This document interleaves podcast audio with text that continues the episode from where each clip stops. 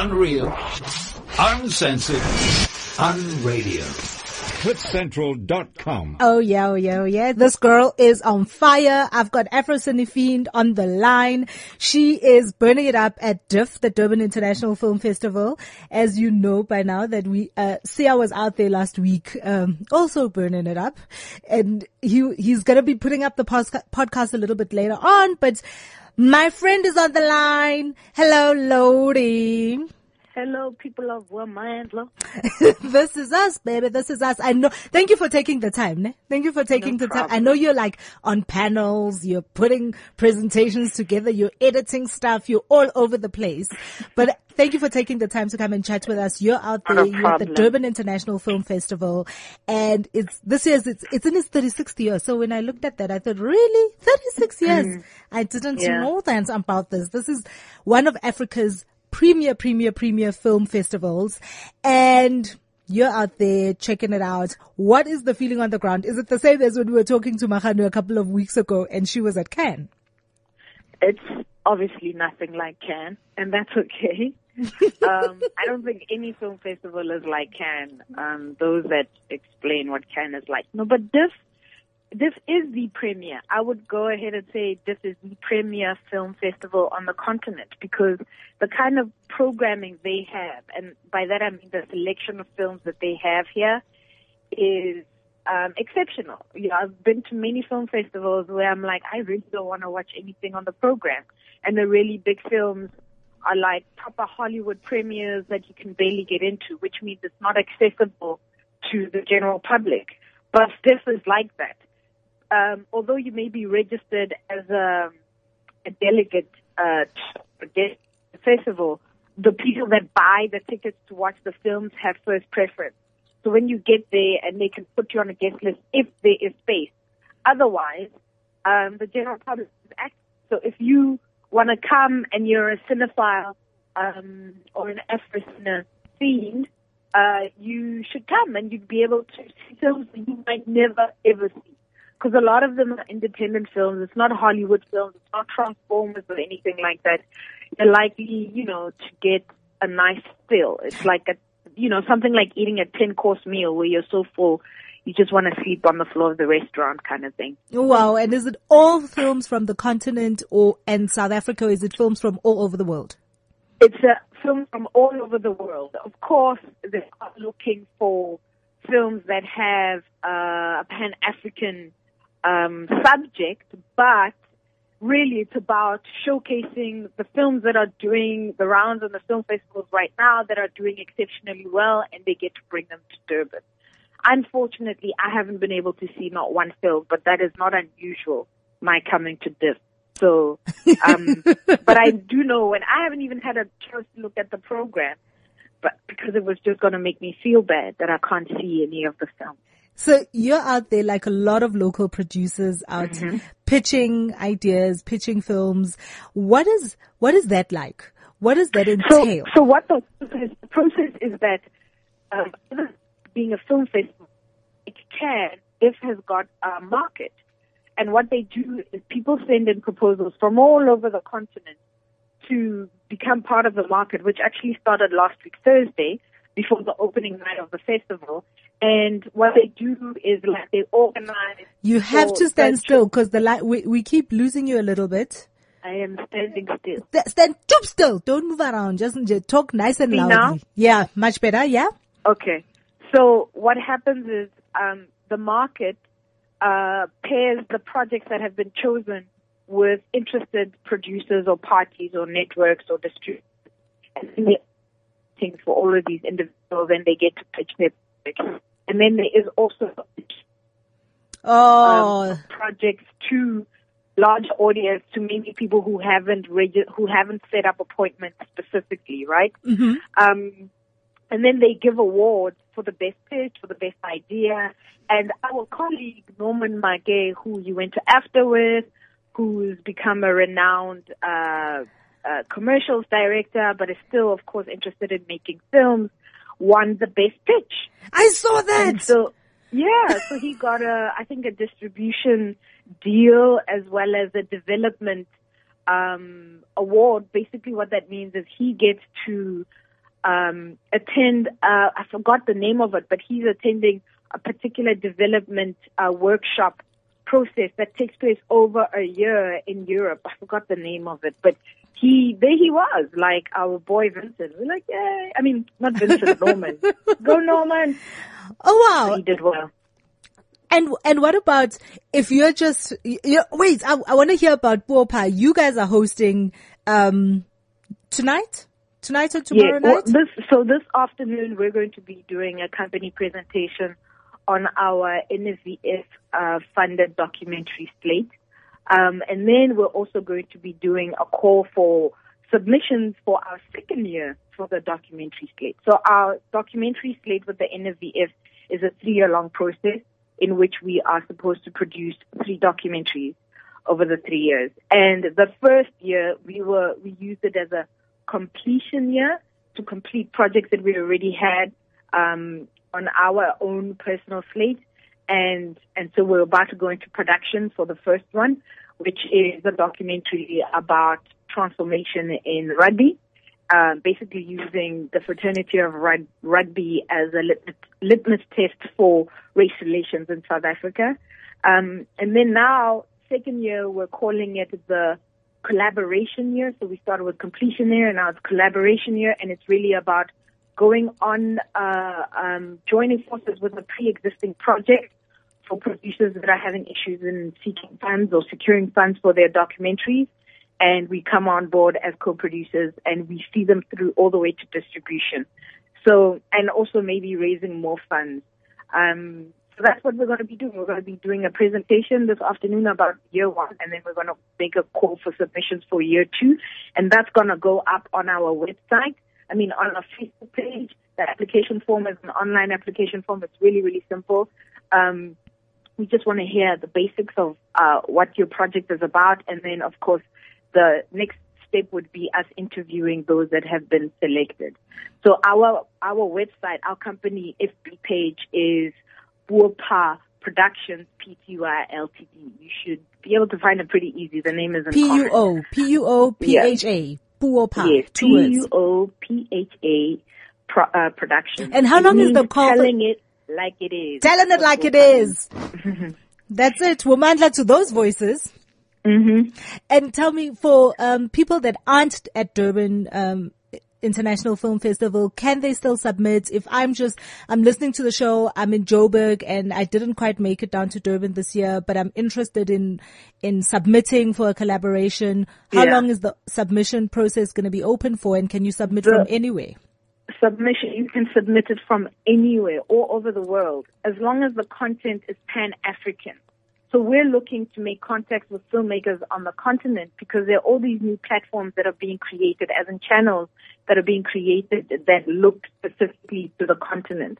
And, and, and I think the Mamas is a great example of the kind of collaborations that can happen between East, West, North, and uh, South Africa you know, and that they actually we have a lot more in common than we we don't. So um, I think that film needs to follow suit. It needs to follow the exact same kind of model, engage with people, creative minds that think alike should join forces, and we should start telling stories that are specific to our environment, our location, our experience. And um, and I think the same can be said for African Americans as well as people on the continent. But maybe that's another that's another process. That's another Um, one yeah, of those that's- Afro cinephile. But speaking of Yeah. Pan African content and work that Uh-huh. that transcends just South Africa, I know that uh, two films that are showing at D- DIF, which were also showing in um in Cannes, Necktie Youth and Ayanda. I know you missed Mm. the screenings, but these are made in South Africa by South African films. And do you know how Mm. those were received? Yes, um, my partners went to go see Necktie Youth. We, um, we in fact were with the director, Sib, and um, a really interesting young uh, author in the making, I would say. From what I mean, Norman was speaking, um, waxing lyrical about him. So I trust Norman Maake's uh, taste.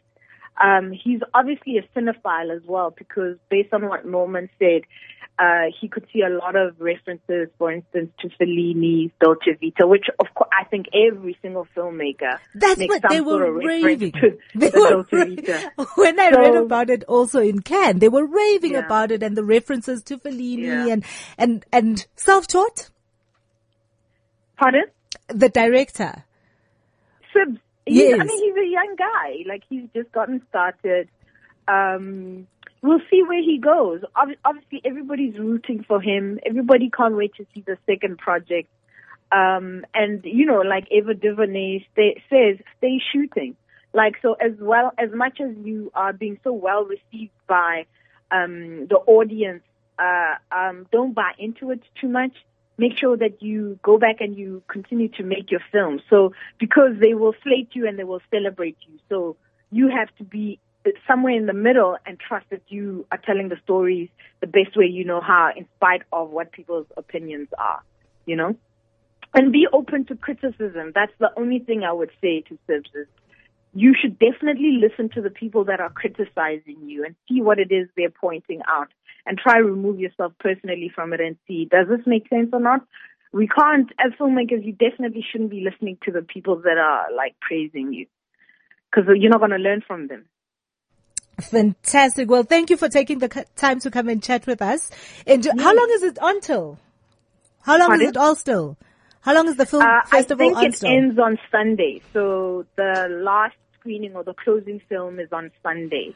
so um, if you're anywhere in the country, yeah? I forgot to mention, so to speak about Ayanda, Sara Blecher, I mean, Sara Blecher is a, an experienced director who's been around for years. And she had Othello graduate. Burning. She had Othello Burning a couple of years before. She's a, she's an NYU grad. I mean, she's been at this for a while. Since uh, since the 80s, she's practicing the art of film. So I think Ayanda must have been a well-made film. Uh, and you would expect nothing less from Sara. I can't wait to Um, see it. I, the stuff I've read about it has been absolutely amazing. But as you say, it's worth the, pl- is it worth the Kulula ticket down to Durban? It is definitely worth the Kulula ticket. I mean, if if you really just want to feed your soul, if you are a true cinema um, consumer, and cinema, I mean not Hollywood blockbusters. You're looking for what is on the cutting edge. What stories are people telling out there? International stories. America is never going to be um, sh- giving shout outs to say Iranian films because they are like one of the masters in terms of filmmaking. Yeah. And so you might be able to see something like that here. Um, another thing I wanted to mention is we were associate producers on a queer film called uh, While You Weren't Looking in partnership with the Out in Africa Film Festival. Um, my business partner, Mahano Mamabula, that was for her project, and they'd been working on it for three years, and that also debuted on Monday night um, here at Durban. They're going to have another screening. It stars uh, Thishiwe Ziqubu, who is like, you know, one of the stars from Totally. uh, hard to get. And she's just, you know, a rising, I wouldn't even say rising. She's more established than anything. And she has a power that she brings to the screen, which is really beautiful. And so, um, that speaks to our politics as Bropa Productions. We've always taken, uh, queer stories and decided that we, we are going to represent them to, as much as we can on the screen. So that's one of the other films we're busy with. We're hustling, Pumi. We're hustling here. Making it happen. Yeah. Well, power to you. And so when you come back, you must definitely bring us that film that debuted and let's have a conversation. Let's start the conversation about it. Yeah, I will. Thank you, darling, for coming on. Alrighty. Enjoy your presentation. Yeah, thank you. We're gonna need it. Sharp. Okay. Bye. Keeping it real on CliffCentral.com. Yeah, it's one of those days we're super hectic today. And from films and feeding your soul to chatting about something that is on everybody's lips. Came out two weeks ago on the 8th of July on my birthday. Who thought?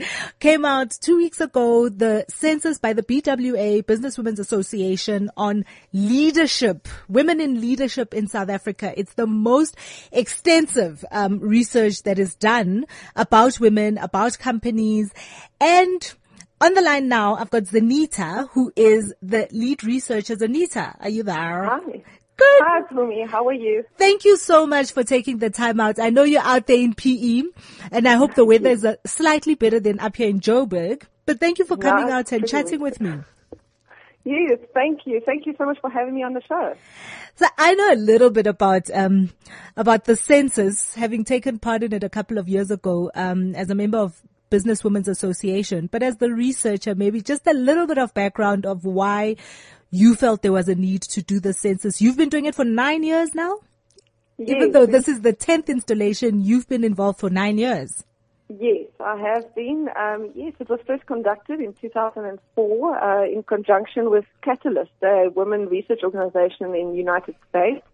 And since then, it's just taken a life of its own. Uh, we're a decade in, and we are able to compare year-on-year results and looking at women in leadership positions in South Africa.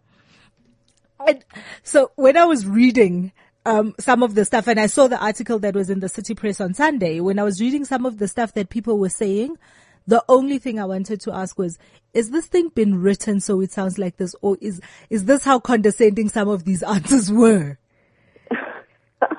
Uh, just in terms of the um, Some of I the mean- statements. I, I read a statement, one of the statements from um, uh, one of the companies that were not in the top actually said that they're very small, and I quote, they're a very small organization, therefore everybody they bring on board must add value. And I thought, was this guy listening to himself? Like everybody must add value like women don't? Yeah. well, I think that's the problem. You know, a lot of organizations um, perceive uh, women as tokens within organizations, and they don't understand that women, in their own right, bring their own um, contributions. And adding diversity to the boardroom is fantastic, and it's good for business. Um, and cle- clearly, those organizations at the top with the higher percentages have seen it and they know it. Um, and, and that's basically what this research is about, is getting the word out there and making organizations realize, you know, this is important. It's good to have a diverse um, group of individuals that make decisions. So you were involved in the analysis of, of all the stuff that was asked and you, you were involved in compiling the end report. Yes, yes. and do you know where this question is going? Were the answers received really, like, were people answering the questions in that way? Do they really not understand what it is that they're saying or is it simply because they are, they don't care? They, well, you know, I must say, I, I do believe some organizations don't care. Um, you know, they, they're trying to run their business and they, they just don't care who, you know, who they have on their board and so on. But um, a lot of the organizations do care. I mean, you can see that 92% of the organizations did verify the information.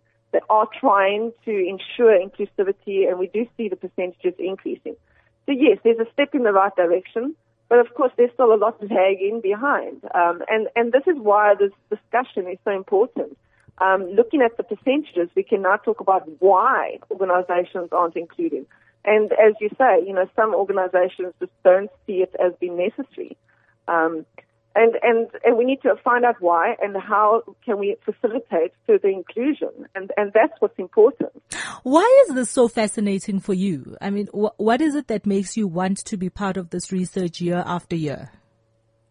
Uh, I just think it's so beneficial. Um, you know, it's it's amazing. You know that in this day and age we're still having this discussion. We're still trying to ensure women are included in organizations. It's actually dumbfounding.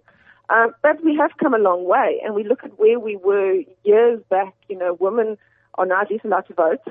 we are at least allowed. We have are, are, have a right to education. You say So, that, you know- Nita. I was reading, I was reading a thing on crack.com a couple of days ago about how in the 19th century, when, when post office, women weren't allowed, um, to send letters on their own in, through the post office because My goodness. you see, so at least we've come a long way. we've moved forward slightly. Slightly. Absolutely. And, and hope that in years to come we'll look back and go, you know what? This research made a difference. And we are, you know, it was part of that era and it's now done and dusted and we have parity. And that's what, what we hope to achieve. Um, in Speaking of making a difference, I had a conversation with a young lady earlier when, when I was reading through all of this that I work with and I, and I said to her, what did she think when she was reading this? And she went, Yeah, and then what? so just like, I read this and I, and, and then I was thinking, what does this truly mean? I said, so what is, what do you think it means for you? um, well, you know, it's about the numbers. This is just about the percentages. So, so it's good to know. It's good to see where we've come since 2004, and we certainly have come a long way. Um, so that's what, you know, I, I like the numbers, and so the numbers mean a lot in terms of that. And then it's good to be able to see where we come from and benchmark against other countries and be able to say, well, this is where we stand. And be proud of, as South Africa, about our achievements in terms of the percentage increase. Where do we stand? I mean, it's not, it's not high by a long shot. Where, but where But I mean- do we stand um, as compared to other countries? I know compared to China, which is a similar, which is a similar type of economy with ours, we're faring pretty well. But what about first world countries? first world countries, you know, certain countries, for example, Norway, I mean, they've, they've implemented quotas, so they're clearly quite far up and they're almost um, at the 40% mark. Um, but when, you know, but we're not doing that badly when you look at USA and so on. They're all sort of, and Australia, we all sort of, Australia's actually quite far behind. We are there, we're up there and we're performing quite well with first world countries. And that says a lot. You know, Although we says- have also dropped slightly. What what is the reason for the drop? We've dropped slightly from nine, from 2011. The numbers this year are a little bit lower in terms of top performing companies. Top performing companies, yeah, well, there's um, the percentages overall have increased, but when you're looking at top performing companies, a slight decrease. That just shows that some organizations have um, possibly, uh, you know, had problems with the economic downturn. You know, there could be many reasons why certain specific organizations are now not on the top performing list, so that that number has gone down. But when you're looking at overall, you can see that there has been an increase um, in direct, directorship positions and executive manager positions um, of women. So as a woman reading this, how can I use this for my benefit? The information herein. Sorry, just repeat that again. Um, so as a woman, if I'm reading this, um, and I'm a senior management, perhaps, uh, yes. in senior management, perhaps, how can I use this tool to benefit my career? Well, I think it's important to, if you're in senior management already, to take it and say, okay, well, what difference can I make um, for other other women, um, and how can I ensure inclusiveness within organizations at senior management levels? Um, and and that's the discussions with CEOs and discussions and looking at the organization as a whole and seeing how she made it to the top and, and what has she done that's good and and being proud of where she is and um, opening the discussion to understand how she did it can also benefit others in the long term. And- um, so I, I, Yeah. yes, sorry. No, no, you're saying so? So I think it's a, it's important to to um, have an overall view of of where we stand, and then see where we can go from there to ensure that more organizations include women at senior levels and include the diverse, you know, have a diverse boardroom, so to speak. And the top performing organizations, what do they have in common? They had 20, well, just in terms of being top performing, they had, of course, 25% or more women in directorship positions and executive manager positions. Um, a lot of them were state-owned entities, you know, so they, you know, because we looked at the top 20 state, uh, larger state-owned entities, and um, so state-owned entities are obviously performing better than the um, JSE listed um, companies. And then, of course, you're looking um, at at larger um, main board organizations that are primarily um, top performing companies. So these are the larger corporates um, that have larger boardrooms, um, so to speak. And, and, and as businesses, so if I'm out there looking for a job, what, what kind of businesses give more opportunity to women? What are the things that I should be looking at in companies that say this company has X, Y, Z? They are more likely to give my career a as a woman a better opportunity or give me more chance of getting to the head of the table, as it were. Well, I suppose you should look at, you know, research the company, look at who the organization is and, and how diverse they are, you know, because um, that information is freely available um, at the lectureship level, so you can see who's there. Then you can also look at what benefits they provide. You know, if you go into a job interview and you you um, discussing with the um, HR individual, you ask them what sort of benefits they have, and uh, um, you know, are you being paid the same as your male counterparts? No. Um, these are all these are all important things that women don't like to ask, and women preferably like to keep quiet and um, just go with the flow. But I think it's important to stand up for oneself and and know that you can and do have the right to ask questions um, before you take a job and um, and and look at what they're offering you as a person. For sure. And for you personally, um, having gone through this research over the years, what has been the most satisfying uh, outcome that you have seen over the years? Um, I must say the you know the publication it's it's sort of my baby. I just you know I think it's an absolute fantastic uh, statistical tool to use um, just in terms of knowing where we came came from since um, the inception year in 2004. I think um, it, it, started a lot of topics. I see the, the research is used across all universities, you know, the, the, the individuals doing their um, theses and so on. So I think it's, it's, a, it's something that is used a lot and there's a lot of discussion around it. And I find that very satisfying because it means that it's, it's working, that, that um, it's creating conversation and it's pushing forward the topic of women as leaders. And um, and and uh, yeah, I hope it makes a difference, um, particularly for South African women. And Zanita, you're also a mother, Yes. and in a family and running a business and doing research. So you have quite a lot of things happening in your life as well. With the women that you you interviewed and those top women, how holistic are their lives? Because I think there's a perception that the women that make it all the way to the top don't have all of the other things that most of the women uh, have to worry about, like husbands and children. How true is that? How true is that um, perception? Um, well, you know, uh, it's obviously when you get to the higher levels in an organization, you know, I think you have a lot of support. So you'd you'd obviously be able to have individuals that can help you um, with um, your children, and you can afford to have daycare or whatever it might be. Um, so it's all about balance, and it's all about um, ensuring that you are um, happy with where you are and how you are doing it. And I mean, most of the women that are, um, you know, leaders are um, are mothers and and do have a family.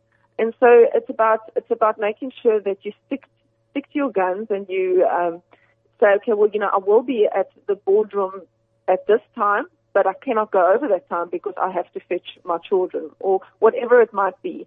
And um, not being shying away from who you are and what your responsibilities are because a woman, you know, dons many hats. You know, you you have to now be a breadwinner besides being a mother and a partner and so on. And so I think it's it's uh, the perception of a woman who does not have a family or have children is um, misleading because most of the women do, and they are now managing it. They, uh, I would say that they're managing it quite well, and it's just about adapting your environment to ensure that you can perform to the best of your ability, as well as carrying on with your family and so on. And if anybody can do it, definitely the girls can do it. Thank you so much, Yes, Zanita, for, absolutely. for taking the time to chat with us. Not a problem. Thank you for having me on your show. Thank you. Okay, thanks. Bye bye. Keeping it real on CliffCentral.com. talking about every woman in business with, I'm talking to, I've just been talking to Zanita, who's the lead researcher in the Business Women's Association Women in B- Leadership Census. And now on the line, I've got uh, the president of the BWA to chat with us about why this very important tool and why BWA has been so involved in it for over 10 years now. Uh, Farzana, Yes, welcome to the show. Thank you for taking the time to chat with us. I know how crazy your diary is. you're most welcome. It's a very important topic. I know how absolutely crazy your diary is.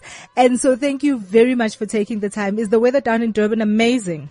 It's actually pouring with rain. We've had the most rain, I think, this winter, but we desperately needed it because of the drought, and it's actually quite cold. Well, thank you for, for making the time to chat with me. I do think that this topic is incredibly important and we've just been chatting with Zanita about some of the outcomes, um, as the, on the research side. But I think more importantly for me, I want to understand why the Businesswomen's Association is so interested in doing this research and getting it out there. There's a number of, of reasons why uh, we believe gender inclusivity and, and particularly the importance of having more women in leadership positions um, really impacts the the the, the uh, state of growth for businesses, for societies, for countries, and for economies as a whole.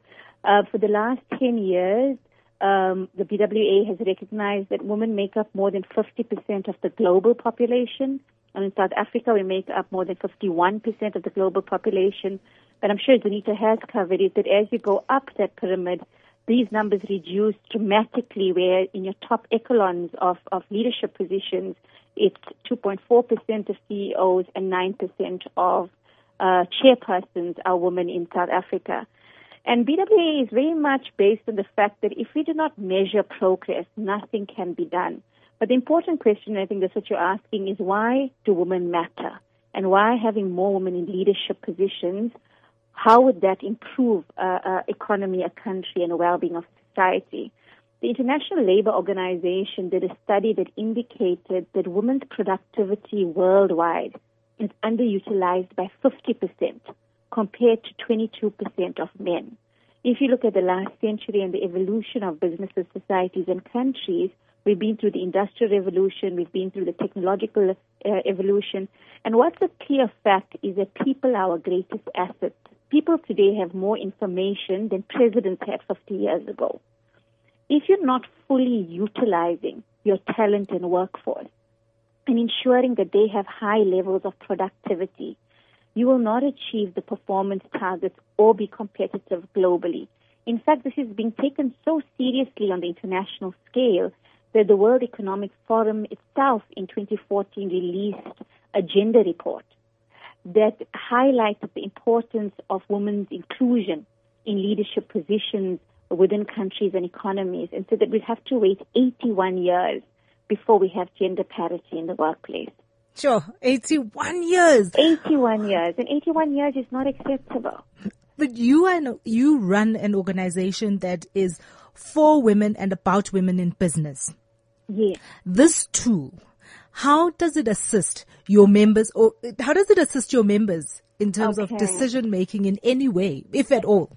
So, so, so, so, the first thing is that you cannot go into a, a, listed organization or a leading organization in South Africa and say there needs to be change if you don't know what change needs to occur and you don't know what the numbers, figures, and stats indicate. So the first thing is that this is a benchmark report looking at all JSE listed companies in South Africa as well as your state-owned entities, the public uh, service, etc. The second thing is that we list the number of companies that have women directors and the number of director positions they hold. We list the number of companies that have no women directors. Speaking of, oh, so this is a tangent, I, and this happens to me. If you were sitting here in front of me, you know I get so excited um, when having these conversations. But tell me, Speaking of the number of women who hold directors, t- directorships. Yes. One of the things that stands out in the report is that there's actually a lot of recycling of talent. Yes. There's actually only about 500 women, even though there are 900 odd directorships available, there's only about 500 women holding these positions because people are holding two, three, four, up to six directorships per person.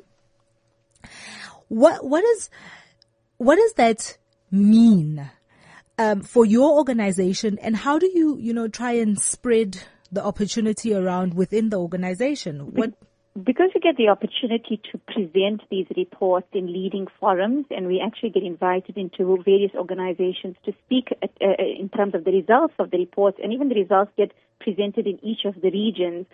Uh, it's a couple of things. The first is there's 4,000 directorship positions in the country. Mm-hmm. Of that, only 900 are held by women, and like you rightly, rightfully said, 500 women are holding these, these positions. part of the challenge is that a number So of less than a quarter, 4,000. Yeah. And less So than a quarter, less, less than a 900. quarter, 21%. 21% are women directors in this country. And, and part of, of the challenge is that a number of organizations want experienced directors. So the consideration of, of, of introducing or allowing women directors who might have the experience and the qual- qual- qualifications but not have had the opportunity to sit on another board, uh, and they're looking for experienced candidates. So what it highlights is that we, we need to have training and development opportunities. We need to say, okay, what are the opportunities that allow men who've never had directorship positions to be given the directorship positions compared to women? What's the difference? um, why, uh, what can we do as an organization by discussion with leaders throughout the country in terms of saying if they go undergo mentorship training and development to uh, participate at a director level, would that be considered? What type of in-house training and development programs do the companies themselves have? Because now we can ask the question and say, what type of transitioning are you, are you making to ensure that your women managers who are showing capability, talent, and, and, and desire to sit at a board level are given the opportunity to be trained to be able to participate at that level. Um, is it a question of um, a, a, number of, of, of, directors already holding the positions, keeping those positions closed and not allowing new uh, blood, a new woman to enter in, into those particular fields? So we can have the conversations. It, it differs from sector to sector, industry to industry, but it allows us now to have the uh, conversations with tangible data. Um, the, the the actual census publication, we've already received reports from some of the, I mean, orders from some of the leading organizations in the country. We're well supported uh, by the broader business community, and um, it actually um, is, is, is a, an important tool that is then used by organizations to start creating change. Because in addition to the statistical data, we've got a lot of um, uh, information in terms of important uh, factors that, that would be attributed to success in diversity strategies. We've included a global view section. We've included information on legislation. We've included entrepreneurship, which is seen as a key uh, driver for, for economic growth in any country. Um, we've in- included even the education and healthcare sector because those are two sectors very important to women. Having good quality education for all citizens in the country and, and how many women are actually in leadership positions in universities. So we specifically looked at the higher education sector. Mm. We, we also looked at healthcare. Uh, because the two biggest costs of any emerging economy is generally education and healthcare. And we then said, okay, what is the proportion of uh, gender inclusivity in the leading healthcare organizations in the country? And we've included a healthcare opinion piece uh, because we wanted to see what how are women influencing these two important sectors. And tell me, Fazana, for a a company, why should they even look at the stuff? What's in it for them? If if you're a company and you're not in the top performing, maybe you weren't even part of the survey. Mm-hmm. Why is it important for them to see this report, read this report, get a presentation about it? Why is it important for the company? I can see why it's important for, for the organization, but for other companies, why is it important? It's important because if women make up over 50% of your intake level, so at your junior levels within your organization, but you aren't able to retain a similar proportion in your leadership uh, in your leadership positions, you need to ask yourself: Are you retaining top talent? Because if other organizations are able to retain their top talent, are able to get diverse views into their boardrooms, women today make up more than 80% of consumers of products and services. So the people that you are interacting with as a company, the people that are going to be your buyers, the people that are going to be your suppliers, a greater proportion of them are women. And if you do not understand their buying decisions or their selling decisions or how, what is the best way to do business uh, in, in, terms of a diverse population, then you are not going to be able to, to com- compete on an international scale. It's part of the reason why a number of countries have also legislated a minimum number of women on board. I know because Germany is legislated, Norway is legislated. Yeah, and, they, and, and most recently Japan. So you're even seeing an Eastern country now, now start legislating a minimum number of, of, of women in board positions. And the reason they've done it is because they've realized that over the last century, and, and, and we, we can't underestimate this, how much women have entered the workforce over the last century. And that in the 1940s and 50s, the opportunities available to women were, were, were very limited. Now you've got a, a hungry, highly talented, highly motivated uh, workforce in women that are saying, I am prepared to work hard. I'm prepared to invest in my training and development. I want to make a difference in the world. I want to become an expert in my field. Now, if an organization is not clever enough to capitalize on the talent, then set up a work environment that is that is that allows high productivity. I mean, one of the things I say is that over the last century, business rules haven't even changed in the sense that a lot of work can now be done remotely because of technology. And it's more about saying, how do I get the most out of my employees in an eight hour day, a work day, rather than they actually be physically at work for that time. So if you're not starting to think about alternate work practices, if you're not starting to think about how do I get high productivity so that my workforce is motivated and high performing, and that has a direct impact on your bottom line results. And if you're not asking those questions, exploring different strategies, and if you continue to do business as usual, we are in a highly competitive world. And so your business is busy going out of business. It's not business as usual is no longer practical. It, it, it's no longer applicable. It means that you're not challenging your current way of, of operation. And if you if you do not bring in the diversity into the leadership positions, I mean, another thing I say is, is to a lot of these organizations is, do you know how many business deals close in women-related events? Yeah. And, actually, and uh, you know, so that that's how many businesses get closed at women-centered events, you know. And I'm looking at, uh, I love the fact that one of the tables you have in the report is actually a name and shame of sorts with companies that, that the bottom uh, companies or not so performing companies. But what, what, what that then, have you had any response from these guys? Like when they see this report come out, do they come back to you and say, Hey, we recognize that there's a problem here. Can you assist us in changing this? Some of them do have over the years and some of them have progressed off that list. Um, some of them have come back and said, look, it's the nature of the industry and, um, you know, uh, the, the women are not interested in, in progressing in this particular business. Um, the Alexander Forbes issue floored me. Alexander Forbes floored me. I think somebody must talk to them. Yeah, I mean, some of some some of them um, we we have not yet engaged with. So so the reports just recently being in, uh, released. So so part of the plan would be to start engaging with them um, and, and sharing sharing the results with them uh, for for commentary. Um, but the reality is that if they do not if they do not start considering changing or at least tabling it at a board meeting or strategy discussion to say how how is this going to impact our business? Um, have we thought about our, our inclusivity strategy? Um, I can see. I mean, they said in, in 10, 20 years time, um, you're going to be behind the curve. Mm-hmm. Do you, it, and is this then a tool that perhaps is it something I can look at as a business person or a career, a, a woman in a career that's wanting to advance my career? Yeah, is this something that I should be looking at and going, well, there's an opportunity there or alternatively stay away from those people? No, I would encourage all women to actually read the, read the publication because it gives you interesting contextual data even if it does not directly impact you, it's going to impact your children, particularly your girl children in the future. And you need to understand what do you what, mean by that? What do you mean by that? Because it will impact the choices they make.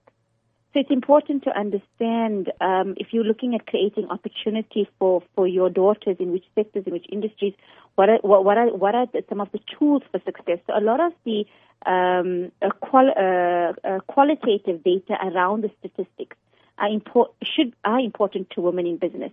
So where we speak about entrepreneurial leadership and what is the views of entrepreneurial leaders, and saying what does it take to be successful uh, today in business? What are the challenges? What are the obstacles? How do you overcome it?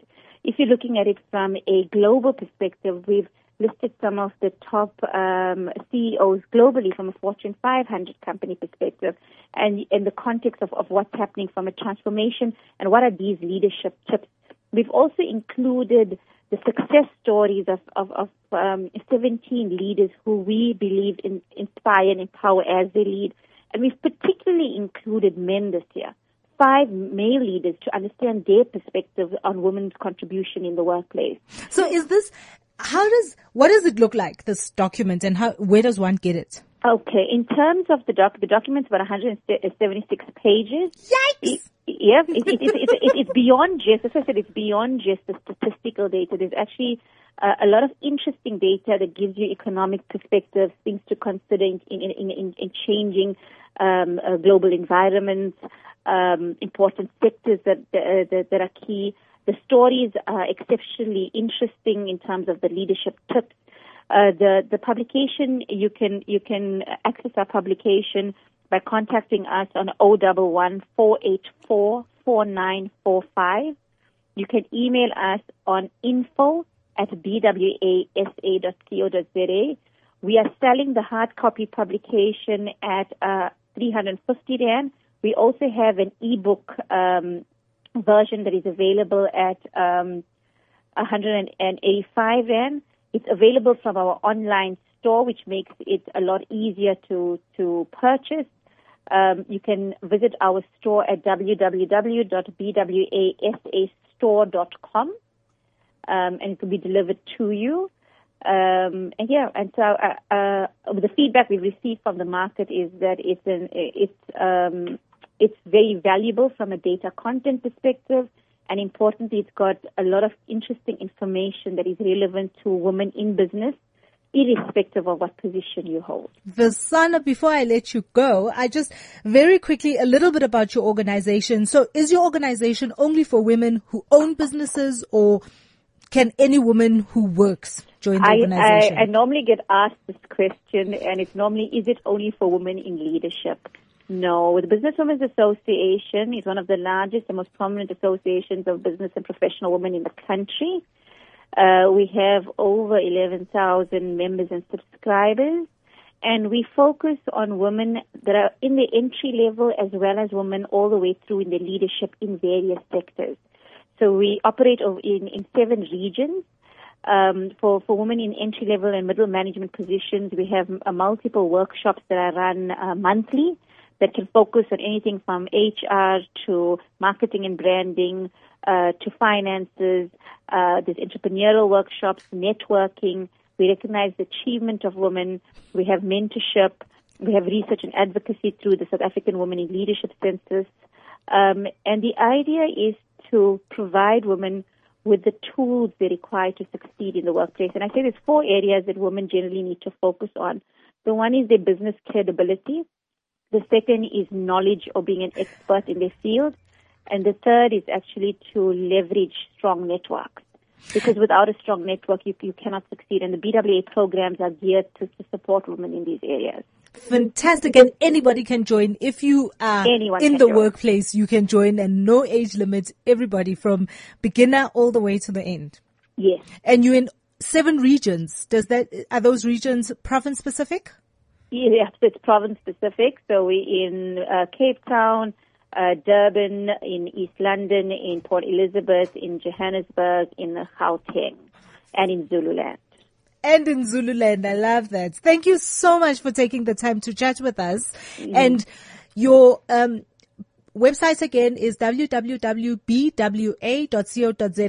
BWASA.co.za. BWASA. Yeah. You've got to add the. South Africa. It's so important. Yes. Thank you very much, Fazana, for chatting with us. And thank you for, really thank you for taking the leadership role. I think 10 years in, you're still showing commitment to putting the tool out there, to, to getting the research out there. And I love the fact that it can help, it can help us as mothers, help our daughters to fare better in the work environment. Oh, so while we're still do, we're still fighting the fight, we can at least hope that the girl, the girls coming up in the next generation have a better fighting chance. No, definitely. And thanks so much, Pumi. I can say it's a great team effort and it's a fantastic organization to be a member of. Um, and it really gives you access to, to some phenomenal platforms, information, networks, and new friends. Thank you, my dear. Speak to you soon. Thanks. Bye. The work coming out of the BWA is absolutely amazing. Some of the statistics that came out of there were astounding to me. It, and it still blows my mind to think that we're having conversations that say, can women add value in the workplace? We definitely can add value in the workplace. And thank you for joining me this week and thank you for listening in. If you have any comments, download the podcast, send me comments on, I'm on Facebook, I'm on social, on every social platform you can think of. I'm Pumi Mashego and you've been listening to Womandla. CliffCentral.com